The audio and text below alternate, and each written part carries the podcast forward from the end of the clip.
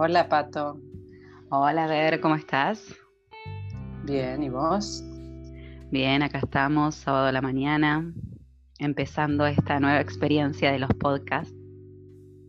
Sí, acá estamos Pato Bello, Ver de Rosasco y falta Guada Díaz Susandivaras. Somos el equipo de Palki Lab, un laboratorio de ideas para innovar en educación y en este momento de cuarentena, en estas circunstancias nuevas e inciertas que nos tocan vivir a todos, eh, queremos acercarles de alguna manera nuestra compañía con ideas justamente para hacer una cuarentena más eh, llevadera. ¿Cómo sería, Pato?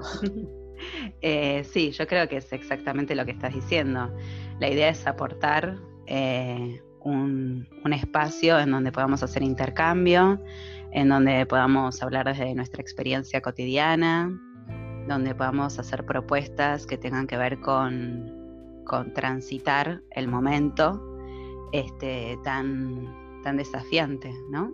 Yo pensaba que si de todos modos no fuera cuarentena, también estaríamos viviendo otros desafíos, ¿no? Este es el desafío que nos toca vivir ahora y, está bueno que podamos reconocerlo como un desafío, reconocer en dónde, en dónde están como nuestros puntos más eh, débiles.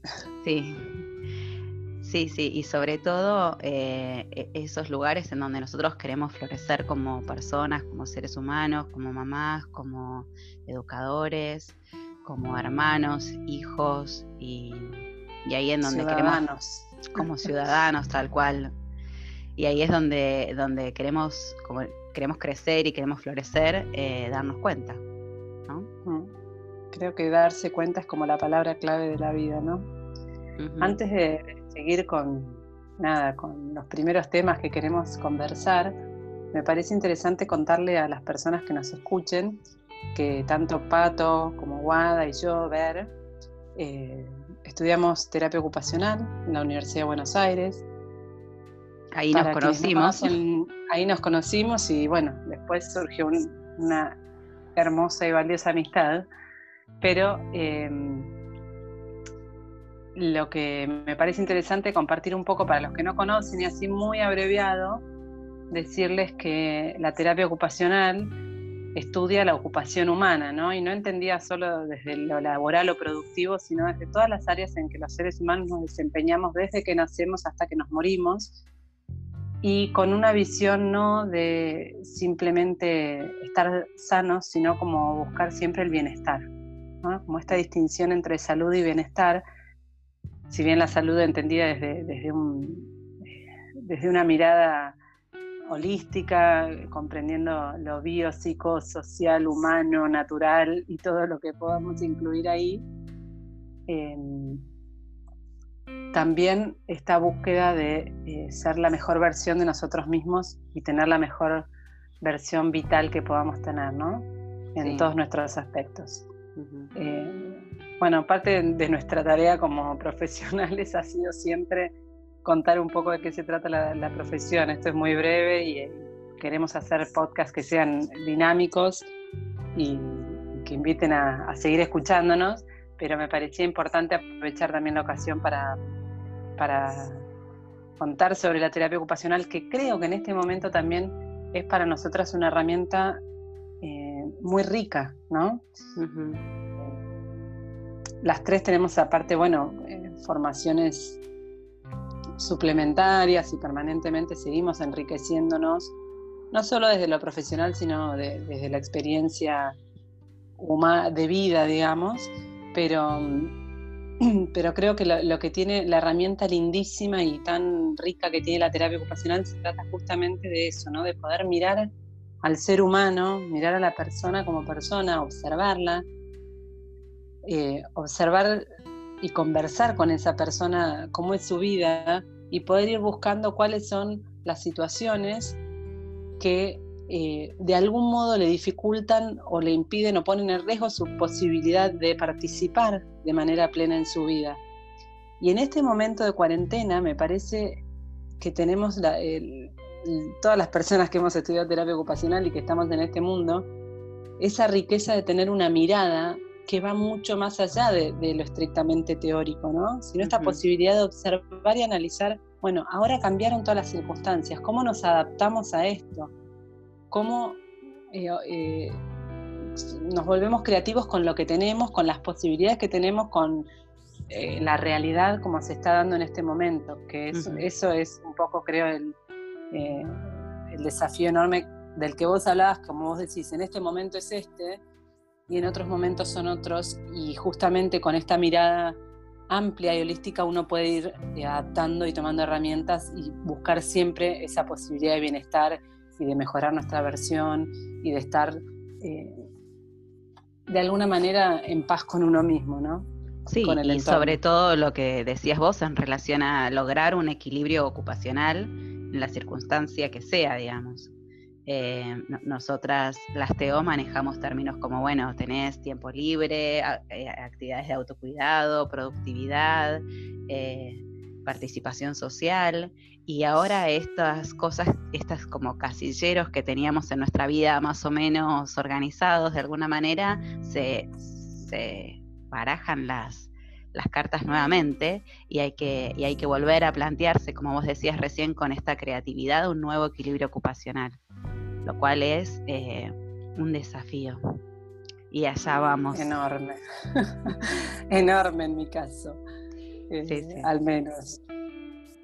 Y por supuesto que eso depende eh, siempre de, la realidad de cada uno, de las características de la persona, del entorno y demás.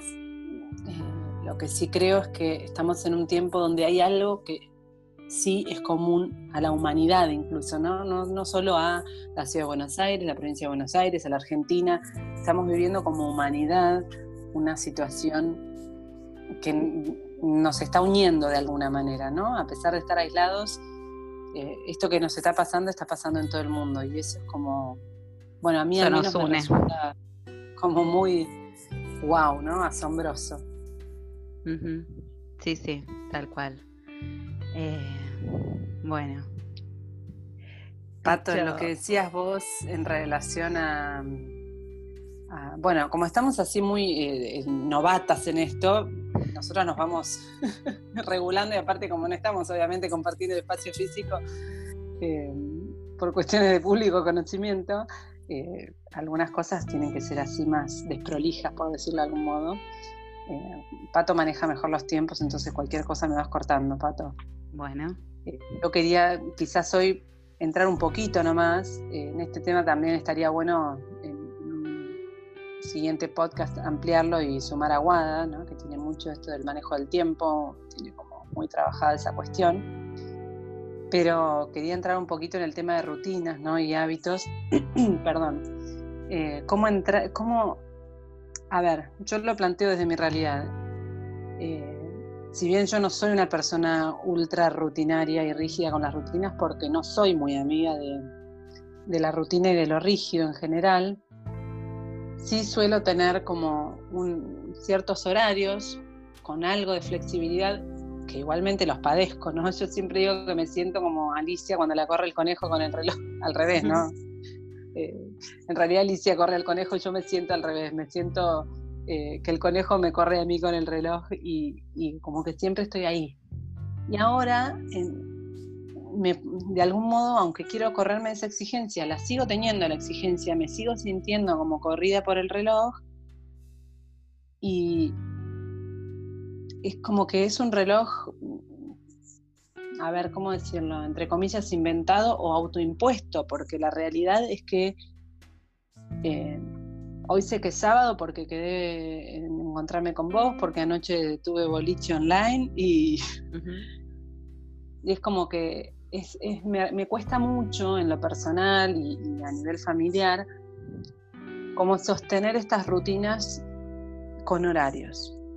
Eh, sí, trato de que haya un horario para despertarse, pero también me está resultando difícil, por más que ah, tengo tres hijas, voy y las despierto no se despiertan y entonces las intento seguir despertándolas y al mismo tiempo viene el angelito a mi cabeza y me dice, bueno, pero ellas también están pasando un momento difícil, déjalas que descansen más, están como en estrés. Bueno, toda una cadena de pensamientos que se me vienen a la cabeza y en definitiva ni hay rutina ni hay, ni hay calma. Claro, sí, te reentiendo. A ver, eh, el otro día, ayer, eh, Guada publicó en su Instagram y de paso eh, pasó el chivo de que nos pueden encontrar en Instagram, arroba palquilab. Eh, algo de, esto que vos decías. Em, y muy lo estoy buscando para, para leérselo textual. Que tiene que ver justamente con, con el tiempo. Dice así, mira. Probablemente la sobreestimación del tiempo para algo, del tiempo actual en pos del mañana, al que la posmodernidad ha dotado de carácter urgente, se nos suele solapar el valor del tiempo porque sí, del tiempo de la oportunidad del encuentro, del acontecimiento y de lo que con él acontece. Lo sacó de un libro que se llama El proceso del hacer, aspectos temporales de la actitud humana. Y cuando sentimos que no nos alcanza el tiempo o que el tiempo nos corre, es porque el tiempo es una percepción. Hay momentos en donde el tiempo se nos pasa volando y momentos donde eh, el tiempo no nos alcanza para nada. Y es una experiencia que creo que todos vivimos, eh, así como la relata Ver, eh, a mí también me pasa, de, hay días en donde siento que yo, soy el opuesto complementario de Bernarda. A mí me gustan mucho las rutinas, yo pongo horarios para todo. Y si no entra en mi cronograma de horarios, eh, lo más probable es que no se haga. Eh, tengo listas de pendientes y me gusta anotar los pendientes en post-its que voy dejando por toda mi casa. Em, y me parece que eh, este extremo, el extremo mío, el de Pato, también es, es dificulta el, equilibrio, ¿sí? el balance. Porque cuando nosotros hablamos del tiempo y de las rutinas, tenemos que saber que el tiempo es subjetivo, que el tiempo es una imposición nuestra, que cuando nosotros decimos tenemos que levantarnos a determinado horario o lo que vos decías ver recién de, bueno, pero las podemos dejar dormir un rato más, pero si las dejo dormir un rato más después... Eh, el otro día estaba leyendo eh, una otra terapista ocupacional, Sofía, que hablaba sobre dividirnos el tiempo nada más que en tres porciones. Lo que hacemos a la mañana, lo que hacemos a la tarde y lo que hacemos a la tardecita noche. Eh, y ella decía, es muy importante que de un tiempo a otro tengas como eh, hacer algo rutinariamente consciente de que es esta rutina la que me cambia eh, de pasar de una cosa a la otra. La franja, la franja horaria. Claro, tal cual. No sé si vos lo viste ver. y, ¿Quién era Sophie, Sophie Geyer? Sí, Ah, bueno, de paso, si, nos llega a escuchar, la saludamos y le mandamos un agradecimiento por los recursos que comparte también. También, que son muy, muy creativos. Eh, y, está bueno eh, esto que nos, la rutina que nos da un cambio de horario, un cambio de franja horaria, como decías vos recién. Eh, porque nos va marcando como momentos del día y a su vez nos da la flexibilidad de no ir corriendo atrás del reloj.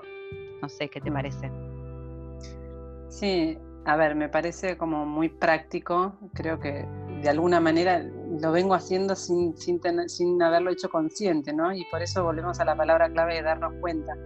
Porque ahora que me decís, si me doy cuenta, de algún modo me alivia, ¿no?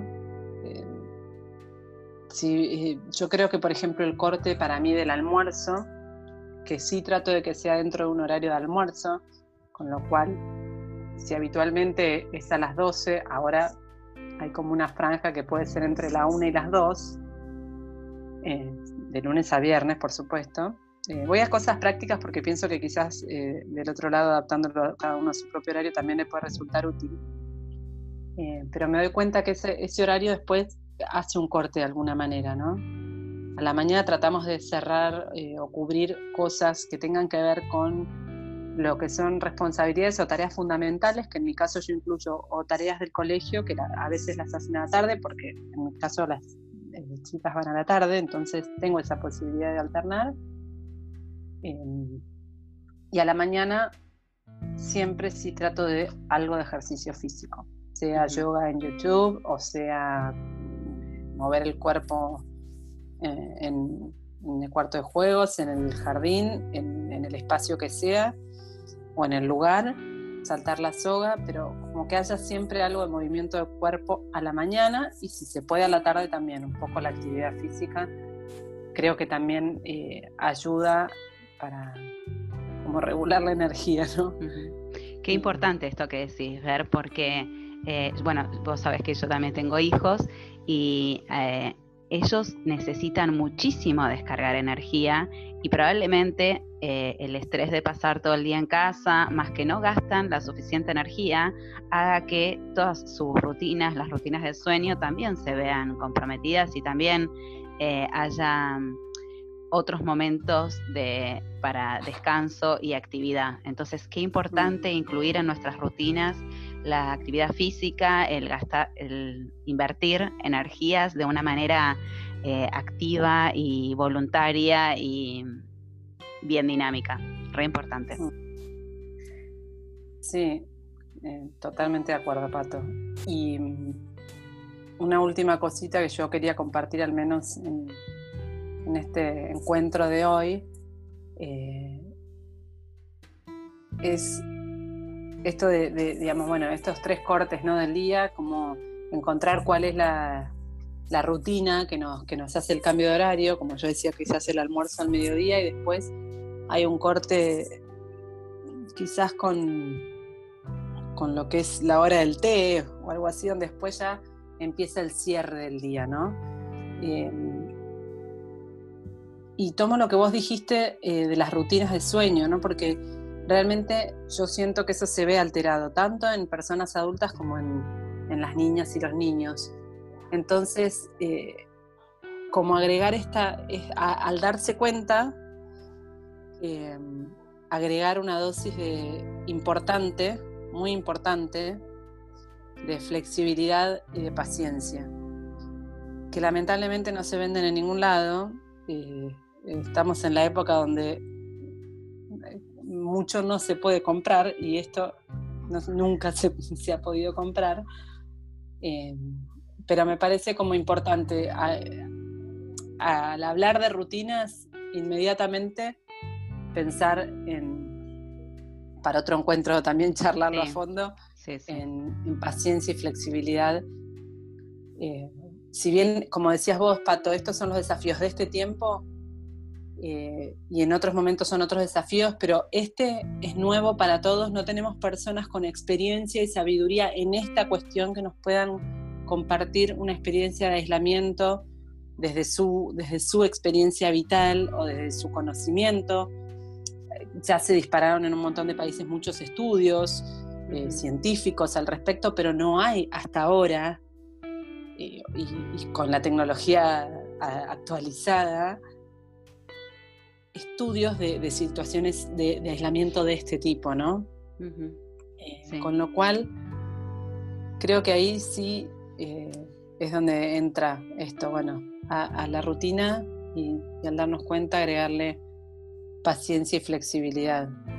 Sí, que son dos características que, se pueden cultivar y que, y que uno las podemos entrenar cognitivamente, eh, que no son emociones, en este momento me siento eh, paciente, sino que, yo puedo em, hacer, eh, autodirigir mi, entrenamiento en la paciencia, en la flexibilidad. Mm. Me parece que, que no tiene que ver solo con características de una persona, sino que yo activamente y voluntariamente puedo hacer em, neuroplasticidad autodirigida se llama, ¿no? Cuando yo a mi cerebro le, estoy mandando información para que conscientemente y activamente entrene estas habilidades.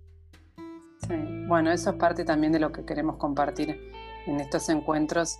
Eh, vamos encontrando cada vez más y más temas, de todas maneras.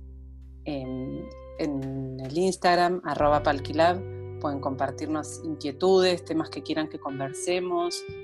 Eh, si alguien tiene algún conocimiento que quiera compartir, nos escribe y vemos la posibilidad también de, sumarlo a alguno de los podcasts. Me parece que, la idea en este momento y siempre en Palquilab creemos de, corazón y honestamente que la, diversidad nos enriquece, entonces también del mismo modo creemos que toda experiencia puede ayudarnos y toda mirada puede nutrirnos, sea desde el acuerdo o desde el desacuerdo, ¿no?